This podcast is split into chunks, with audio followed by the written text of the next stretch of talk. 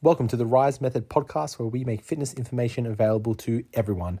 I'm Steve. Let's jump in. Hey folks, just quickly, we've started making these shorter podcast episodes that you can listen to them while you're on a break from work, maybe going for a short walk or doing some meal prep. Enjoy. Here's why your goal shouldn't be to lose a kilo per week. So you see it online, you see it where you go. People are on their weight loss journeys and they would say, hey, I've lost a kilo this week, or I've lost 3 kilos in 3 weeks. And it's often related to a kilo a week. And sure, that's a really nice number, a round number, 1 kilo per week. But I'm going to tell you today why that it might not be a great goal to aim for. So firstly, we need to defend the scales. And whenever we start talking about body weight, folks would say things like, scales are for fish, or don't look at the scales don't tell the whole story. And of course, that's completely true. Most of us have weight loss goals, but it's not truly weight loss. What we want is we're trying to lose body fat. And sometimes losing body fat, the number on the scales doesn't represent the entire picture, because we've got things like muscle growth happening at the same time. And also, you could start to reflect on the idea of, well, do I really want to lose body weight, or do I want to feel stronger, feel more confident, feel more flexible, feel more mobile, heck, just even having more fitness and feeling healthy again? So we start to question the goal, but that's not the point of today's podcast. So first thing we need to appreciate is that if we set a goal of losing 1 kilo per week because we see other people do it, the first problem is that we shouldn't be setting our goals and our expectations on what other people are achieving, because we don't know what their circumstances are, we don't know what their experiences are, we don't know what their starting weight is. So if someone turns around and says, hey, I've lost 5 kilos in 5 weeks, that might not be a great expectation for you if you're 50 kilos and you're expecting to lose 5 kilos in 5 weeks. That's a very big part of your body, right? That's basically like losing your leg. So sometimes setting a goal like that might not be wise or clever.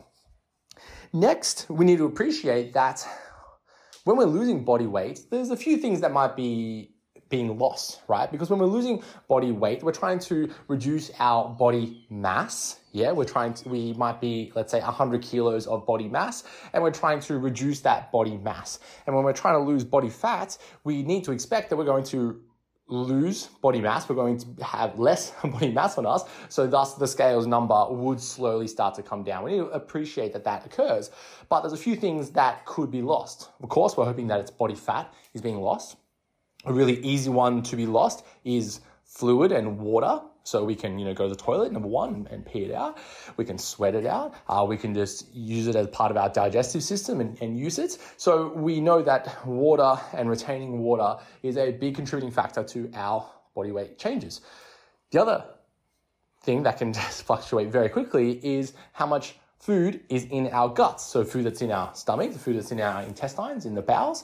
So if we have a meal at lunchtime and we go to weigh ourselves maybe after dinner, we have lunch and dinner in our digestive system, so we would weigh differently to if we've just done it first thing in the morning, maybe after we've gone to the toilet. So we need to appreciate there's a few things that can go up and down there. So we've got body fat, we've got water weight, we have gut residue, and of course we can lose things like muscle mass quite quickly. We can lose things like our hair and our how much skin we have. We can lose bone mineral density, so our body mass can change very quickly. And that's part of the problem with things like body scans and DEXA scans, because it all depends on how many compartments they use to try to determine how much body fat we have versus how much bone we have versus how much fat we have. And sometimes 2 compartment models versus 3 and 4 compartment models, if you want to nerd out a little bit, can have all different error rates. So we start to question, those scales that you have at home that you stand on and says that you are 20% body fat, is that really true? Or is that just measuring your estimating how much fat mass versus fat-free mass you have, and you're making an equation? But I digress. So we know that our body weight can fluctuate up and down quite quickly. If I was to drink some water, my body weight goes up. If I was to go to the toilet, my body weight goes down. If I was to have more salt, I would retain more water. If I was to eat more carbohydrate, I would store more of that carbohydrate in my muscle as glycogen and store more water in my muscle as glycogen. So my water can go up and down there. If I'm stressed, I might have experiences with bloating and fluid retention. If I have poor quality sleep, if I'm in a humid environment, all these things can kind of affect that. So it's hard to measure our body weight at one point in time. If I measured it just on a Monday, that might be different on Tuesday, might be different on Wednesday, might be different on Thursday. So it's better to get a few readings across the week and work out a weekly average so we can rule out some of these fluctuations up and down.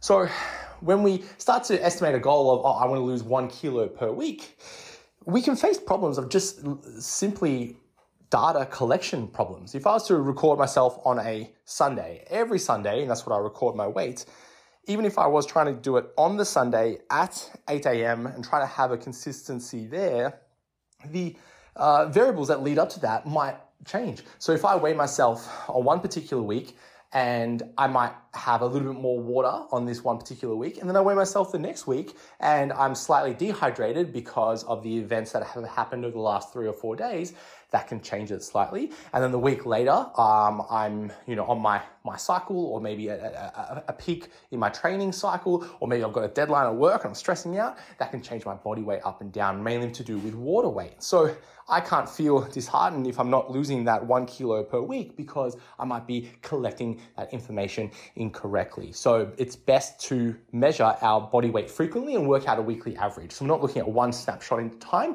We're trying to use a weekly average. Now, if you're not sure how to work out the average, let's say you weighed yourself 7 days, Monday, Tuesday, all the way to Sunday. You just add all those numbers together and divide that by 7. That's your weekly average. Or if you are more visually inclined, you could plot it on a graph and you might see those little up and down trends. And then we just need to look at the trend line, how that's going. Okay. Next, we need to appreciate how much a kilo of fat actually is. Okay. Now, this is very math focused, very logical focused. So 1 kilo of body fat, depending on the research that you look at, is 7,700 calories, plus or minus a little bit. So let's say 8,000 calories, just for a round number, but 7,700 calories is 1 kilo of body fat. So if we were to lose 1 kilo of body fat in 1 week, we would need to be in an energy deficit of 1,100 calories per day, right? Or just for round numbers, like 1,000 calories per day in a deficit, right? For some of us, that's very close to what we are claiming that we're eating in one particular day, and that's what the deficit would need to be. So that's quite a large decrease. So just to put in more comparisons, when we go through and prescribe calories for dieting, a very conservative goal is, 250 calories of a deficit, maybe up to a 500 calorie deficit per day. And that could be quite high, 500 calorie deficit per day, or percentage wise, because percentages make more sense. About a 10% calorie deficit is usually a good starting point. Upwards of 20%, that could be quite aggressive, a 20% calorie deficit. So let's say for me, I'm about 100 kilos of Coach Steve. I'm about 6 foot tall. I've got quite a bit of muscle on me. My maintenance calories is about 3,000 calories, where I'm maintaining my body weight. So for me, a 10% deficit would be 300 calories. An aggressive diet would be about 600 calories of a deficit. So around that, maybe 2,400 calorie prescription for me, right? So if you were to be on a 1,000 calorie deficit per day, expecting to lose 1 kilo of body fat per week, that can be quite high, quite aggressive, quite hard to maintain. And you might find that starts to incur other side effects of dieting, such as fatigue, mood swings, lethargy, and even a higher risk of binge eating and failure of a diet. So when we set targets like a kilo a week, it can be quite aggressive, quite tough, quite hard to reach for. And we might see large swings in just body weight changes from water and gut residue rather than body fat. So what is a better target to reach for? Thinking of the trends that we talked about in this podcast, we don't want to be thinking about a particular day. We don't want to be thinking about numbers. We actually want to be thinking about weekly. So kind of zooming out a little bit, thinking of the macro environment, zooming out, think about weekly, and trying to compare week to week, working out the percentage. Because me, 100 kilos of Coach Steve, versus you, who might be, 50, 60, 70 kilos, we're different numbers.